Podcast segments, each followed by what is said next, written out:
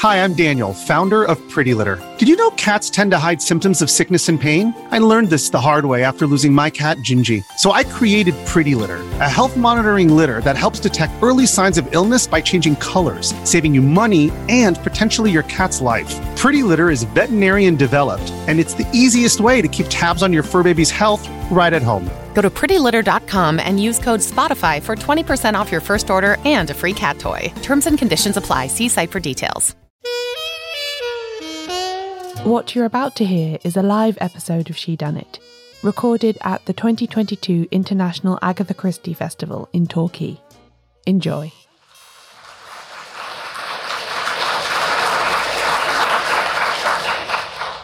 Hello, welcome to Shedunnit. I'm Caroline Crampton. Our story today starts on Monday, the 1st of March, 1926. A woman opens a newspaper and finds herself drawn in by a story published inside. In this edition, the Daily Mirror has printed the first instalment of a new whodunit, The Wintringham Mystery, by a relatively unknown writer by the name of A.B. Cox. It starts with a scene that could be straight out of P.G. Wodehouse. A young man named Stephen Munro is telling his confidential valet Bridger that the legacy they have lived upon since the end of the First World War is all gone. Consequently, he has taken a position as a footman at a country house named Wintringham Hall, an unthinkable climb down for a public school and varsity man who served in the trenches. Already, our woman reading is intrigued. She, like every other middle class housewife in 1926, knows only too well that jobs for demobbed soldiers and experienced country house servants are equally hard to come by. And once Stephen is installed in his new position as footman, the compelling details keep coming. The grumpy and ancient lady of the manor has assembled an oddly mismatched house party. Her companion, Millicent, seems to be utterly crushed by the force of the old lady's personality, and her ward, Stella, appears to have a dark secret that she doesn't want anyone else to know. And then the big cliffhanger. Stephen, the new footman, opens the front door of Wintringham Hall to admit a guest and sees before him the girl he loves, but whose photograph he'd burned before starting his new life as a servant. What could be about to happen next? You'll have to buy the newspaper tomorrow to find out. And if that wasn't enough of an incentive, the canny editors have inserted a box into the text just before the end of the story containing the following information. £500 in prizes will be awarded to readers in connection with this serial. Full particulars will be announced next Thursday, readers are advised to cut out and retain the instalments for careful perusal again after the terms of the competition are published. £500. In today's money, that's over £20,000, an awful lot of money, and certainly worth the trouble of following the story daily over the next couple of weeks. After the 15th instalment, published on the 18th of March 1926, the writer issues his challenge to his readers. There are two questions that must be answered to be in with a chance of securing a prize. How did Stella disappear?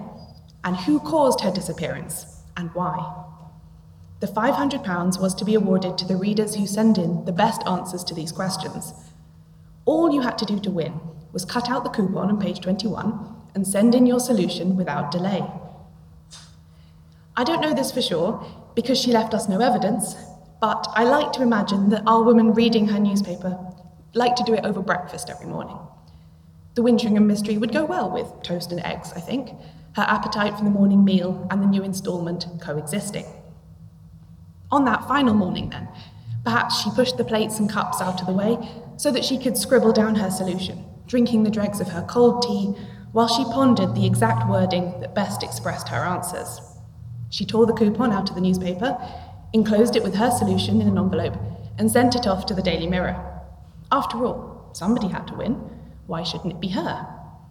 Why, indeed, because that woman's name was Agatha Christie, and she was better qualified than most to solve the mystery. At the time when she sent in her solution to the Wintringham mystery, Agatha Christie was already a well respected crime writer.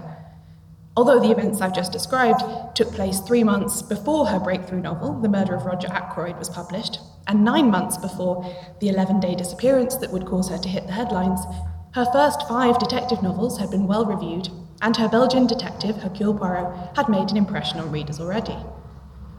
In fact, this wasn't even the first time that she'd entered a competition like this. When she sent in her solution to The Mystery of Norman's Court by John Chancellor, which had been serialized by the Daily Sketch in 1923, she did so under her own name. But by the time she was entering the Wintringham mystery, the name Agatha Christie was a little too well known. It might seem like an inside job if a famous mystery writer tried to scoop the top prize, like a professional slightly cheating by entering an amateur competition. Just to be safe, then, she entered under her husband's name. Colonel A.E. Christie sadly didn't win the competition for the Wintringham mystery, probably to Agatha's disappointment. In fact, nobody really won. A.B. Cox must have been very pleased with himself, having outsmarted the thousands of readers from all over the world, none of whom who provided entirely correct answers to both of the questions posed. The first and second prizes, planned to total £375, were instead divided between the five top entries that were deemed of equal merit. Agatha did, however, receive one of the £5 consolation prizes, awarded by the editor to commend solutions that came close in an inventive or original way. That would be worth over £200 today, a sum that would probably have gone some way towards soothing her wounded pride that she hadn't come out on top. And she got some material out of the experience too. Her 1931 novel, The Sittaford Mystery, includes a newspaper competition as a major element of the plot. Later on in her career, she was also asked to judge similar competitions, a task which would have always carried with it the fond memories of when she was just Mrs. A.E. Christie and could have some fun with these contests herself. Today, I think when we think of murder mysteries, we think automatically of books. Whether in print, digital, or audio form, we're conditioned to expect that a whodunit will come to us in one single package to be devoured at a time or place of our choosing. But in the 1920s, when Agatha Christie was starting out on her long writing career, the format wasn't nearly so rigid. Books were big business, of course, but so were newspapers, magazines, and radio. During the golden age of detective fiction, it was relatively common for mystery stories to be serialized in magazines and newspapers, either before they appeared as books or at the same time. Crime short stories, too, which we usually encounter in anthologies now, were most often written directly for magazine or newspaper publication. And writing fiction for the press was a very important way of how writers made a living back then. And indeed, there were authors, like Margery Allingham's father Herbert John, who specialised entirely in writing for newspaper serials and never really published anything in book form at all. It was especially important for mystery writers who were new to publishing as a genre, as it was finding its feet in the 1920s. It was therefore very common for a writer of fiction to supplement their income by writing stories for serialization in the press or indeed to publish their longer works first in that kind of way, and then later edit it into a single volume. That's what happened with The Wintringham Mystery and many others at the time. A.B. Cox wrote it first in the 15 instalments for publication in the Daily Mirror, and then the following year put it together as a book that appeared under the different title of Cicely Disappears. Even before her career was taken to a new level by the popularity of The Murder of Roger Ackroyd, it was actually the sale of serial rights to her early novels that enabled Agatha Christie to take writing seriously as more than a hobby. She was astonished to receive £500 from the Evening News for serial rights to The Man in the Brown Suit, a sum equivalent to about £20,000 today, and with which she bought her first car. This aspect of publishing has all but disappeared today, but it was a great support to the up and coming writers of the 1920s. As I can tell you from personal experience, it can often take a long time for the money from book deals, even lucrative ones, to actually appear in your account, because publishing moves relatively slowly. Uh, you could be working on a book for years before it's published and before you actually receive your money. Whereas writing for the press, everything happens much faster. You could write a story one day, have it appear the next, and be paid the week after. For writers, then, this type of publication had really obvious benefits. But for the newspapers, too, it had upsides. Serials justified the high fees paid to writers because they helped to capture new readers and keep them coming back for each new instalment. At its best, the relationship between newspaper editors and crime fiction writers in the 1920s could be mutually beneficial and both were always on the lookout for new opportunities and innovations to make what they published more interesting for readers and beneficial for themselves. And that's where the competition mystery comes in. In one sense, it was just a standard serialization, with one story strung out over many days, with each part written to end on a cliffhanger so readers would be sure to buy the next edition. And this isn't anything new. Charles Dickens was doing it with Bleak House in the 1850s. But the addition of the prize for the correct solution, though, really amped up this effect. Not only did the reader want to keep buying the paper to see what happens in the story, they needed to know what happened so as to have a chance of submitting the right answer and winning the prize. It locked in sales for the duration of the serialization, ensuring that keen readers weren't likely to forget or miss a day. And if a proportion of those who bought the Daily Mirror just to get the Wintringham mystery found that they liked the publication in general and wanted to keep buying it after the competition was over, so much the better. There was also something about the competition element that really gelled with the fundamentals of mystery writing. When Agatha Christie was reading The Wintringham Mystery in the spring of 1926, the rules of detective fiction that would end up being more codified as writers coalesced around the format were still a few years away. But the sense of a good Golden Age mystery as a contest between writer and reader was already there. The notion of fair play was crucial in distinguishing detective fiction from other kinds of writing about crime, as in thrillers or sensation fiction. In a detective novel, the writer should play fair with the reader, revealing clues and suspects as the sleuth discovers them, so that the reader has a reasonable chance of working out the culprit. Final chapter reveals or outlandish late revelations were not considered good sport. The inclusion of maps, floor plans, and other diagrams were also part of this because they gave the impression of total transparency and that the reader was being let in on all aspects of the detective's case. Before the advent of the newspaper competition, some mystery writers were already formalizing this competitive process in the shape of what was called a challenge to the reader. The early Ellery Queen mysteries are notable for this. Um, about three quarters of the way through the book, the narrator pauses in the story and sort of breaks the fourth wall to notify readers that they've been given all the relevant facts they need now to solve the case. And towards the end of the 1920s, one publisher took it even further and started issuing whodunits in a series titled Harper Sealed Mystery Stories. And these were sold with a thin, unbroken paper seal around the final third of the pages. And the cover said, Read to the seal, and if you can stop, if you can deny yourself the thrill of solving the story, return the book to the bookseller, and your money will be refunded. Like the prize offered to the newspaper for the correct solution to the story, it was a clever gimmick that simultaneously suggested that everything you need to know the ending is in the first two thirds of the book. And the plot was so gripping, the publisher would stake money on readers having to find out what really happened. Works by John Dickson Carr, Murray Dalton, Freeman Wills Crofts, and others all received this treatment. And we can see this dynamic at work if we go behind the scenes of the Wintringham Mystery Competition for a moment, too. It's thought A.B. Cox, which was a pseudonym for Anthony Berkeley, it's thought that he actually proposed the idea to the Daily Mirror rather than the other way around. And in an article published alongside the final instalment, he declared himself an eager reader of mysteries and said that when he was reading, he enjoyed being part of that battle of wits with the author. And he wanted to see if he could devise a story that would puzzle everyone who read it, hence the creation of a competition mystery to put this theory to the test. He said that he'd realized that rather than making the puzzle more intricate, it was more likely to deceive readers if it was simple, and it took him several months to come up with the idea for the story, and then he rewrote it seven times before it was published. He seems to have become obsessed with the idea of the mystery story as a game with players, one of whom would triumph in the end. And given that thousands of people from all over the world entered the competition and nobody got the solution completely correct, I think we can say that Berkeley was successful. He didn't get to take home the £500 prize, but we, I think we can say the honours of the competition went to him. And Berkeley was far from the only writer to experiment with the idea of a competition mystery. As I already mentioned, Agatha Christie had entered at least one other competition mystery that we know of, The Mystery of Norman's Court by John Chancellor. She may never have written a story explicitly for publication as a competition in this way, but she was certainly involved with it as a publishing practice.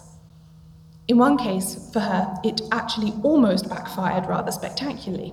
When The ABC Murders was published as a serial in 1935, readers were invited to send in their solutions in the hope of winning a prize.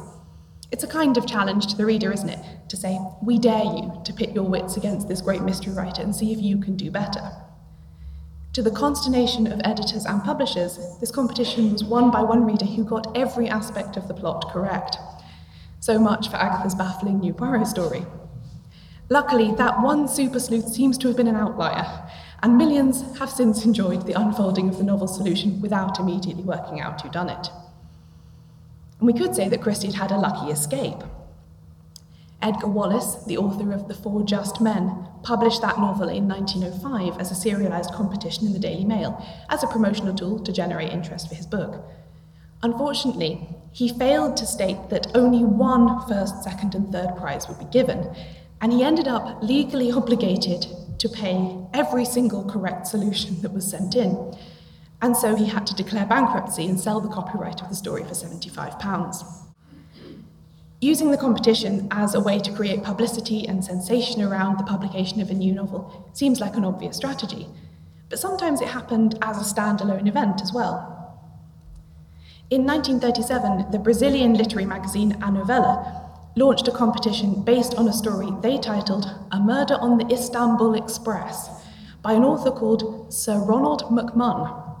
After each monthly instalment appeared, readers were invited to send in their ideas about who done it to the magazine's editors, with the promise of glory for the first to crack the case. The final question posed to readers was Who killed Gangster Cassetti? That is a name that will be very familiar to readers of Agatha Christie's 1934 novel, Murder on the Orient Express. But before we accuse this Ronald McMunn of a terrible act of plagiarism, let's look a little closer. This story is Murder on the Orient Express, in translation. The new title and name was a ploy by the editors of the magazine, who were concerned that if they printed the true title or author alongside their competition, Brazilian readers would look in the original English edition for the solution to the mystery, rather than trying to work it out for themselves. And it seems to have worked. Only nine people got the answer right, which seems to be a small enough number to suggest there was little or no cheating involved. There is evidence to suggest that Agatha Christie was still thinking about competitions as a way of playing the game with her readers well after the Golden Age period itself was over. In 1949, she came up with an idea for a competition in which she would write and publish the opening scenario of a mystery short story, and readers would then be invited to finish it and send in their own completions of what she'd started. Presumably, Christie herself, and perhaps with some other experts, would then choose the best one as the winner. She wasn't the first to try this format, by the way. The Detective Story magazine in the US had been running what it called unfinished contests for years, in which the writer of a best ending to a published partial story would receive $100. But it certainly wasn't a common format in the UK. The sketch that Christie started making for this involved a scene that some astute Christie fans might recognise as soon as I describe it. In it, a typist named Nancy arrives at a house for an appointment, lets herself in, and finds to her horror a bizarre collection of clocks the dead body of a man she's never seen before, and a blind woman. Agatha titled this scenario The Clock Stops and described how all the clocks showed different wrong times. For whatever reason, though, this competition never actually happened. But 12 years later, Agatha dusted off the scenario she'd written and used it as the basis for a new Poirot novel titled The Clocks. She changed some aspects of it, but the idea of a typist arriving at a house to find a corpse and a collection of stopped clocks remained.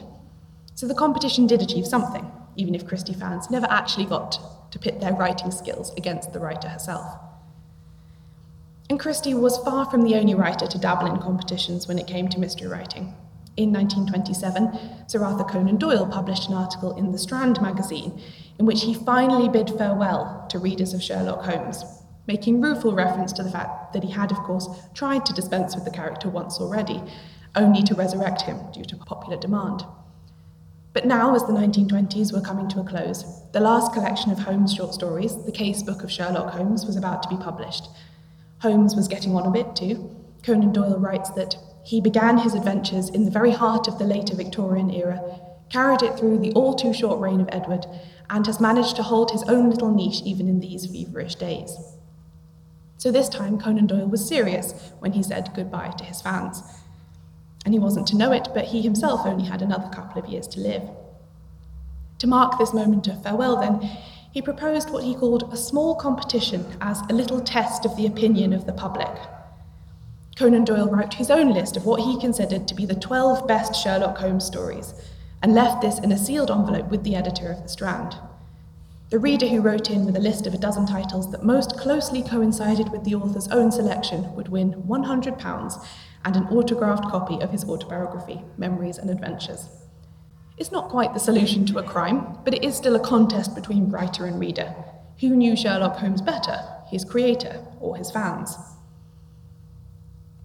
Another unusual competition mystery that I'm quite fond of was authored by Margot Neville, a pseudonym used by two Australian sisters, Margot Goyder and Anne Neville Goyder. They began publishing crime fiction with Murder in Rockwater in 1943. And in 1956, with the Olympics about to begin in Melbourne, the Goyder sisters were commissioned by Australian Women's Weekly to write a sporting mystery that could be published as a competition for their readers, with the, with the winners receiving an all expenses trip to the Games. Margot Neville more than rose to the occasion with Murder of Olympia. The story follows protagonist Irene Francis through her final day and her interactions with her paramour Larry Bannerman, who works for an architect's practice but is also entering the Olympics as a sprinter. His friends fear that his entanglement with the married Irene will put him off his game for the big race, and their prediction unfortunately comes true when Irene goes missing and her body is eventually found in the river. The sister's regular detective, Inspector Grogan, is called in to investigate and considers Larry to be a major suspect. The upcoming Olympics is used cleverly as a backdrop in the story, meaning that readers were always aware of the prize awaiting them, even if they got the solution to the mystery only partially correct. As an excellent marriage of competition context and good mystery writing, Murder of Olympia really stands alone. And there'll be more on that after the break. In History's Secret Heroes, Helena Bonham Carter shines a light on extraordinary stories from World War II.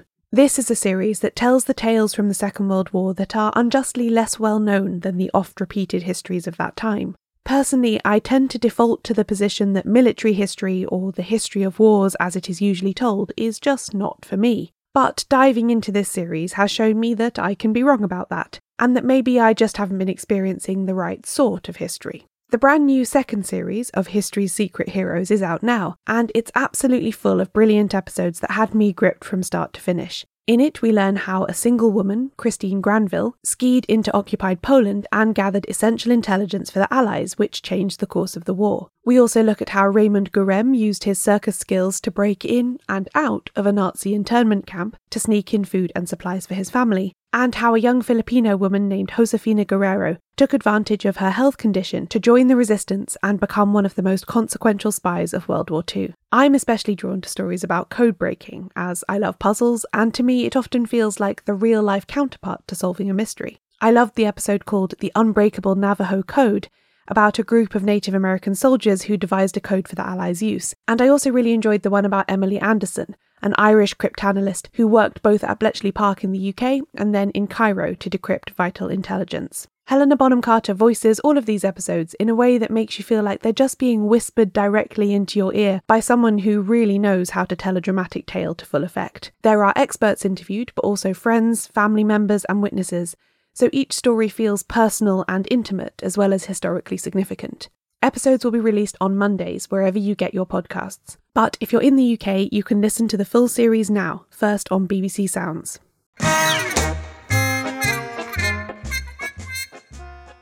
But let's zoom out from the competition mystery for a second and look at how this phenomenon fits into what else was happening in the world in the mid 1920s, when Agatha Christie was entering them under a false name, and the form was first gaining prominence with the likes of the Wintringham mystery. As well as now being referred to as the golden age of detective fiction, the period between the two world wars was sometimes described as the era of the puzzle craze, as people mentally and physically exhausted from the traumas of the First World War turned to light-hearted activities to divert themselves. At the same time as the classic whodunit was becoming popular, other kinds of puzzle-based entertainment like jigsaws, treasure hunts, crosswords, and all kinds of parlour games were also all the rage. And the critic Alison Light has described the effect of murder mysteries in this interwar period as the mental equivalent of pottering. And the same could be said of all kinds of puzzles. Competitions, puzzles, mysteries, they all offer a clear cut structure with rules and a winner and a loser. There's no uncomfortable ambiguity that you have to deal with. Light expands on this similarity by terming the crime fiction of the time a literature of convalescence. Whodunits were the literature of emotional invalids, shock absorbing and rehabilitating, like playing endless rounds of clock patience, she says. And anyone who's spent any time being unwell will know exactly the feeling that she's describing that itchy period after you're no longer so ill that you can't move or sit up, but before you're well enough to get out of bed and resume your normal life. Doing a jigsaw or reading a detective story feels soothing, but trying to do or read anything without such a rigid, predictable structure can be a bit much. Repetitive activities like knitting, word puzzles, or card games fit this moment perfectly, seeming to use just enough of your brain and no more. Somerset Maugham had rather a good take on this in his essay, The Decline and Fall of the Detection Story, in which he describes how he discovered the convalescent power of detective fiction while literally in bed convalescing. He spent the first part of the First World War receiving treatment in a sanatorium for tuberculosis in the north of Scotland, and there he learnt how pleasant it is to lie in bed with aspirin, a hot water bottle, a rum toddy at night, and half a dozen detective stories. I am prepared to make an ab- ambiguous virtue of an equivocal necessity, he wrote. In the context of the post First World War period, Light calls this that lack of capacity for concentrated thinking which plagued the returned soldier, and suggests that those at home who endured years of waiting and assuming the worst were equally afflicted with it. The cure was pitting their wits in a struggle that was cerebral without involving strain.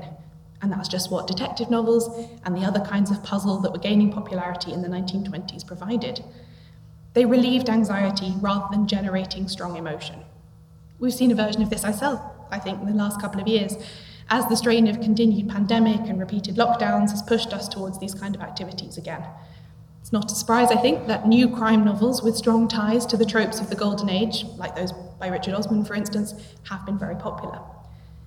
Even the genre's critics saw the similarities between the classic mystery novel and the other types of puzzle games popular at the time. In his famous 1945 New Yorker essay, Who Cares Who Killed Roger Ackroyd, the critic Edmund Wilson says that the reading of detective stories is simply a kind of vice that, for silliness and minor harmfulness, ranks somewhere between smoking and crossword puzzles. But people love whodunits and crosswords alike because they're absorbing and distracting, but not disruptive. A competition mystery seems like an excellent next advance on this idea. It combines the predictable structures and suspense of a mystery story with the good, clean, fun kind of competitiveness that comes with doing a crossword or a treasure hunt. Put in this light, it seems like the perfect golden age activity. And here we have an example of what we think is the first ever crossword puzzle from the New York Post in 1913. They did a typo and it says word cross puzzle, which they corrected two weeks later. But let's go back to Agatha Christie for a minute. As well as entering competition mysteries and coming up with the ideas for her own, she also wrote perhaps the purest expression of this puzzle craze phenomenon in the late 1929. The chairman of the Tourism Committee on the Isle of Man approached Christie with the idea of creating a hybrid mystery story and treasure hunt that would incentivize people to visit the island and enjoy all it had to offer. Christie was very taken with this idea, and she made a research trip to the Isle of Man in spring 1930 to scope out the landscape before penning her story. Entitled Manx Gold, her story revolved around two cousins who returned to the Isle of Man for the reading of their eccentric uncle's will. This document sends them on a treasure hunt around the island, following clues written in verse to find the location of the next cache. Readers were supposed to follow the clues themselves and discover four snuff boxes that had been buried around the island, which they could then exchange at the tourism office for a £100 prize, worth over £4,000 today. Residents of the Isle of Man were unfortunately ineligible for the prize, since it was thought that Christie's clues to different locations on the island would be too easy for them to crack. The upcoming publication of the story was advertised heavily, and then it began serialisation in five instalments in newspapers in the northwest of England, from which the Isle of Man is an easy trip for a weekend. It was also made into a booklet titled June in Douglas and distributed at hotels for visitors to pick up. I understand these are now highly collectible and very rare, so if you ever see one in a charity shop, be sure to buy it. As a result of this rarity, the story remained mostly unknown until the 1990s, when it was rediscovered by Christie expert Tony Medawar and republished with an editorial note in the collection While the Light Lasts. So there is another way to, to read it if you don't find one of these. It seems that as a treasure hunt mystery hybrid, Manx Gold was considered to be a success, well worth the investment in Christie's £60 fee, about £3,000 today, and the £400 prize money for the winners. But for whatever reason, the experiment was not repeated, and as far as I know, it remains the only major Golden Age treasure hunt mystery. But the publishing of competition mysteries continued throughout the Golden Age period. While the classic Whodunit was in its heyday, and newspaper serialization was a common publishing route, it was a popular way of entertaining readers and generating sales. Anthony Berkeley, author of The Wintringham Mystery under his A.B. Cox pseudonym, and a co founder of the Detection Club in 1930, seems to have been especially fond of it as a form. Several of his other novels received this treatment in the press, right up to his final detective fiction in the late 1930s.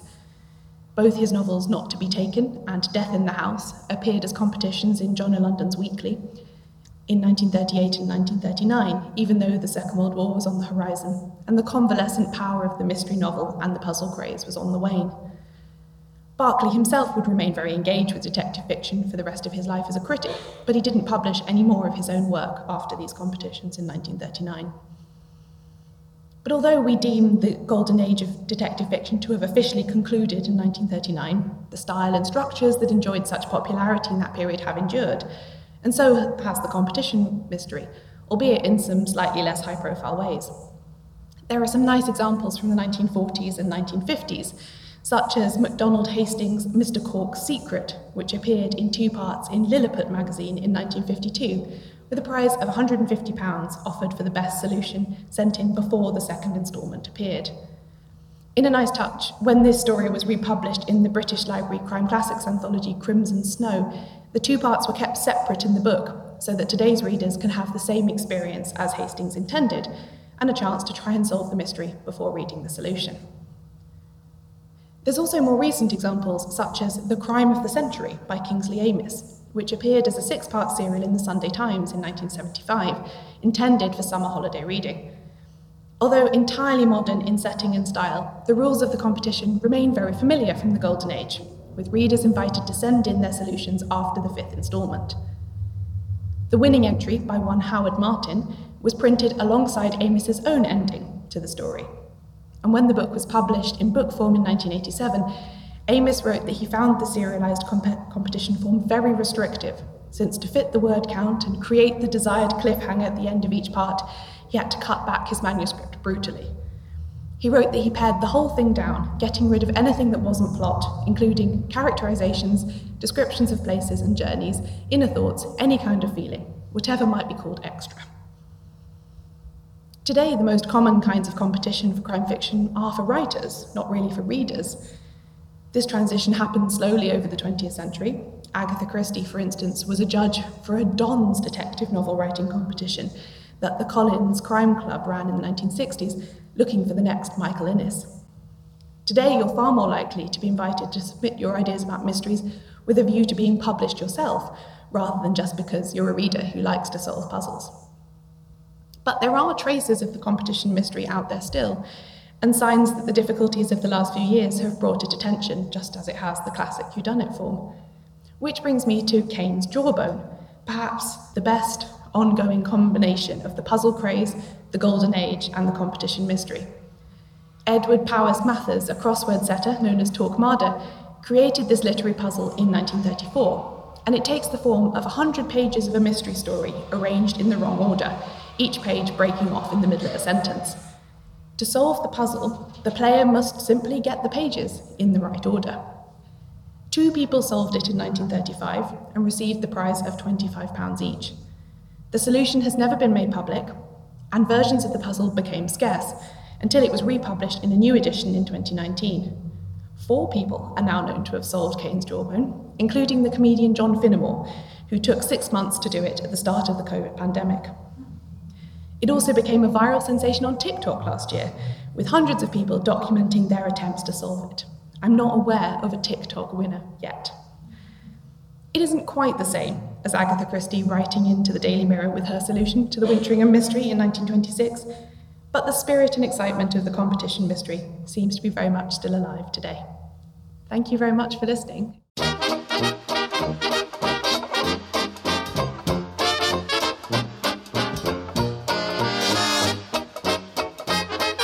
This episode of Shedunnit was written and narrated by me, Caroline Crampton. You can find out more about the podcast and everything it covers at shedunnitshow.com, where there are also transcripts of every episode. Shedunnit is edited by Ewan McAleese, production assistance from Leandra Griffith, member support for the Shedunnit Book Club from Connor McLaughlin. Thanks for listening. I'll be back soon with a new episode.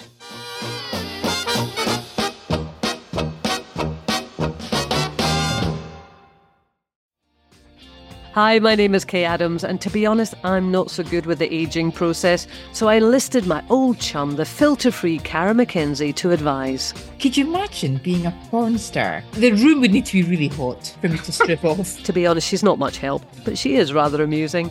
And along with some great guests Jo Brand, Andy Oliver, Anton du Beke, Ruth Langsford, and Craig Revel Horwood, darling, we are learning how to be 60. Listen wherever you get your podcasts.